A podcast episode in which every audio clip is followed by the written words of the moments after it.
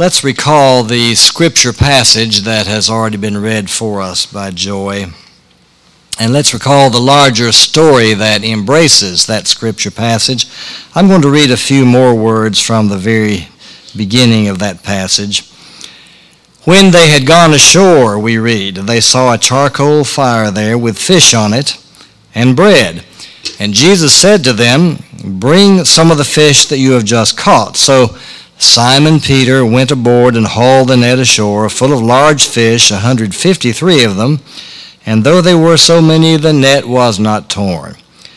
Jesus said to them, Come and have breakfast. Now, none of the disciples dared ask him, Who are you? because they knew it was the Lord. Jesus came and took the bread and gave it to them, and did the same with the fish. This was now the third time that Jesus appeared to the disciples after he was raised from the dead.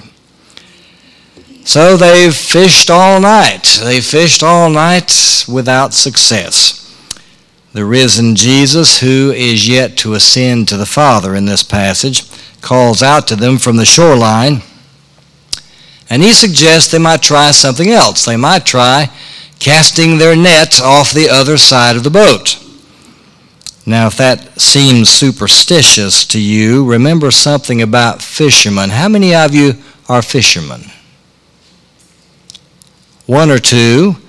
Fishermen, as these one or two know, are known to be superstitious. So to them, it's likely plausible what Jesus has just asked. But it isn't that tip or the presence of a shadowy figure over on the shoreline that clues the disciples to the identity of the Lord. It is, as with all of the miracles, the occurrence of something totally unexplainable, something totally unpredictable. And in this case, it is the sudden enclosure of 153 large fish. I was teaching this passage to a group of folks at the Baptist church we served up in Greensboro some years ago and trying to explain that commentators and scholars of various stripes have tried to understand why 153 is that a symbolic figure? Could it stand for something? Can we understand what it might represent? Whereupon a fisherman raised his hand in the rear of the room and understanding that you are quakers and that you prefer simplicity in this very uh, difficult world we share You'll appreciate this. He said, Well, this ought to be very simple. We see 153 fish mentioned because there were 153 fish. How do we know? Because fishermen always count their fish. And if it's an impressive number, they report that number to other people. 153. Peter, the fisherman, hastily dons his fisherman's cloak. He dives into the water and he swims hard toward the shore toward the one he has come not only to know as the Lord of life, but also the Savior of life. Coming ashore, Peter finds his Lord doing something we don't otherwise see him doing in the Gospels, and you observe what that is. Jesus is cooking. Jesus has organized a makeshift barbecue grill, and he's already got fish charcoaling on it. He invites the arriving disciples to add fish from their enormous catch, and before long, they're all enjoying breakfast. And apparently, there wasn't much talking. I mean, what would remain to be said after everything that they had experienced, after all that had happened? But not in his resurrected life, no more than before, is Jesus going to permit a teachable moment to pass by as disciples lie back on the bank and luxuriate in the first rays of morning sun that lap over the high hills of Bashan, Jesus begins with his well known third degree interrogation of Peter Simon, son of John, do you love me? Simon, son of John, do you love me? Simon, do you love me? Commentators agree that Jesus was seeking a recommitment, a threefold recommitment from the one who had three times previously denied him. But we're not going to focus our attention upon that just now, for along came this cryptic statement It was introduced by the familiar and authoritative in the Greek, lego, lego humein. Verily, verily, I say unto you. Peter, when you were a young man, you would do just as you did a short while ago in the fishing boat. You'd get up, you'd put on your clothes, you'd jump out, you'd go wherever you wanted to go. But time is coming when you will lift up your arms, you will be dressed by another person, and you will be taken where you don't necessarily want to go time was, that is, that you designed and carried out life pretty much to your own satisfaction. But the day is coming when you will answer to somebody else's design. Someday you won't have it your way anymore. Howbeit, added Jesus, never mind any of that. Rather, fall in line and come along with me.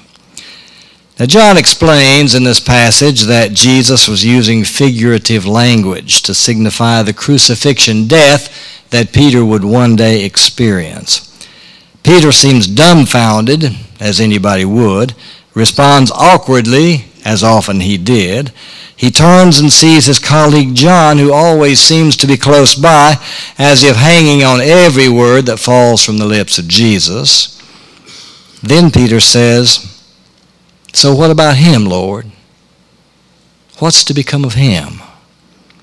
You say, I'm coming to a time when I fall under the domination of others, a time when I will have no say so and become powerless and lose the upper hand. I suppose something like that is also going to happen to John. There's something about us Christians that needs to believe that we're all in the same boat and they were all going to the same place. Peter didn't want to be the own, only disciple who would face what Jesus had predicted, and that was powerlessness. Powerlessness, followed by a hard death. But Jesus, as he generally did, says something unexpected. Oh, yes, he says about John. If I want him to tarry, if I choose that he should go on living and flourishing, then what's that to you? You're Peter, not John. Your part is to be Peter and to follow me. In essence, what's it to you? Jesus asks. Well, what it was to Peter was basic fairness. We're all servants of Christ. And while we're sure good things are coming, there is in the meantime a cross to be borne. If some of us should suffer, then all of us should suffer, right? The problem here is that fairness, as we usually unpack that notion, is a human abstraction. Fairness, conventionally understood, actually isn't in the province of God. Among the first things we mortals know in life is what's fair and what isn't. I have little grandsons and granddaughters.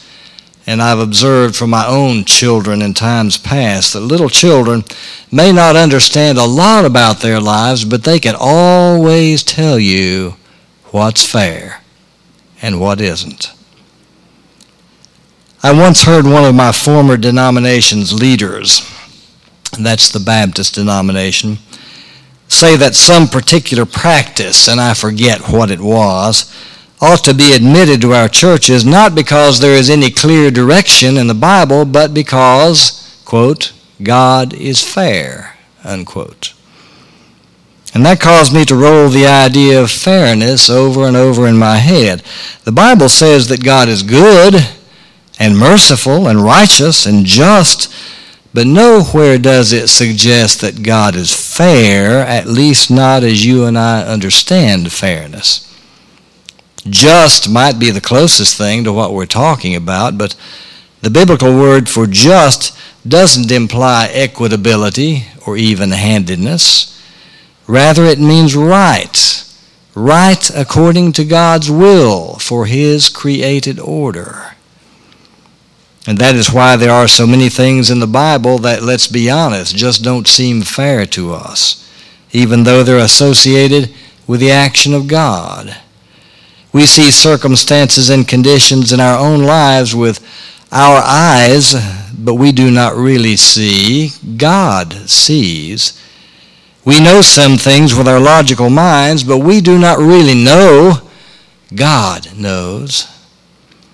All that we can finally know is that God is good and merciful and righteous and just, and He will ultimately bring all things together according to His perfect will.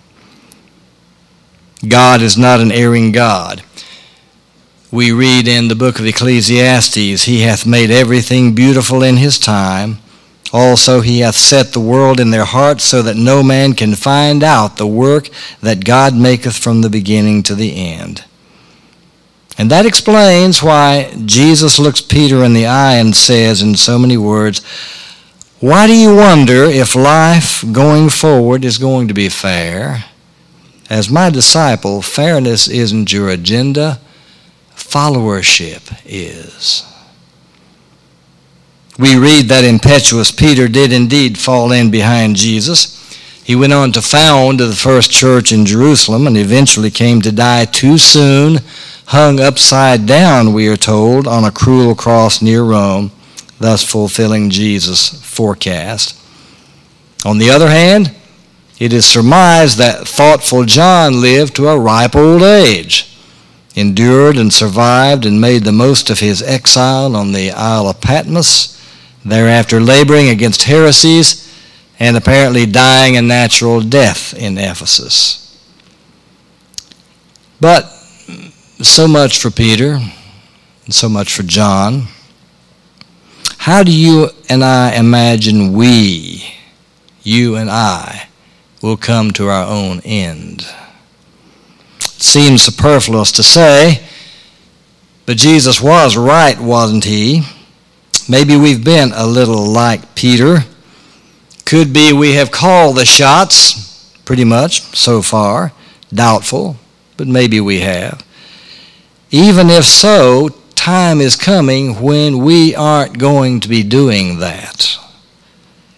We will lift up our hands, and someone else will dress us and take us where we don't want to go. Maybe that will be bearable, or maybe not so much. God knows, and I believe God ultimately decides. I ministered in Greensboro for more than 25 years. I got acquainted with a lot of wonderful people, many of them choice servants of the Lord Jesus Christ. I personally conducted more than 600 of their funerals. In my pastoral care capacity, I observed that some died easy, others not.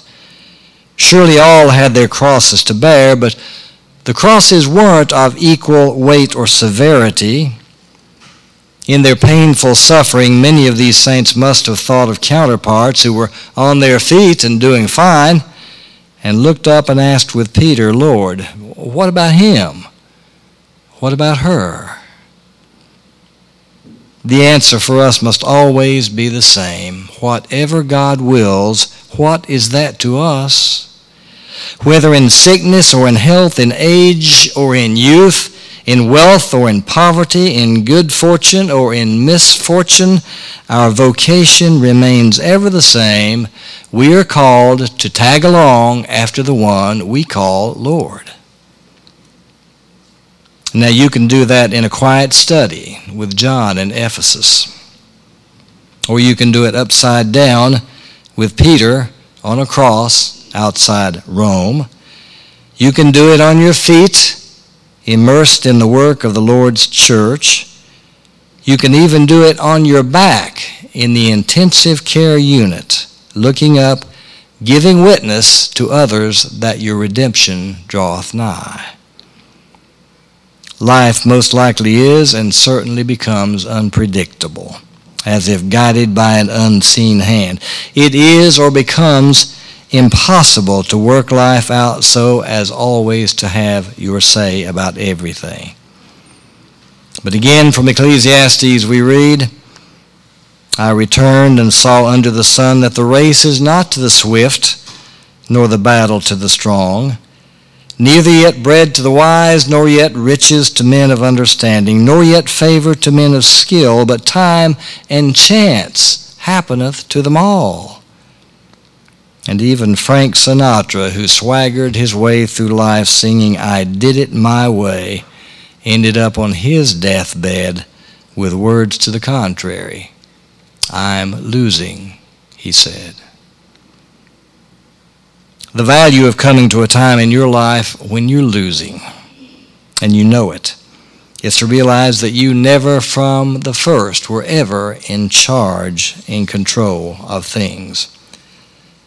The single choice our God gives us is the choice He gave Philip and Nathanael and Andrew and Peter, hard by the gentle waves of Galilee. Come with me, come with me, come with me, or not. That choice, and it is the choice of discipleship, is ours to make. And for all the rest, we leave it in the Lord's hands, for He is eminently trustworthy. Our hope in Him is never misplaced. And it was elsewhere that Jesus taught, But seek ye first the kingdom of God and His righteousness, and all these things shall be added unto you. And may it be so in the name of the Father, and of the Son, and of the Holy Spirit. Amen.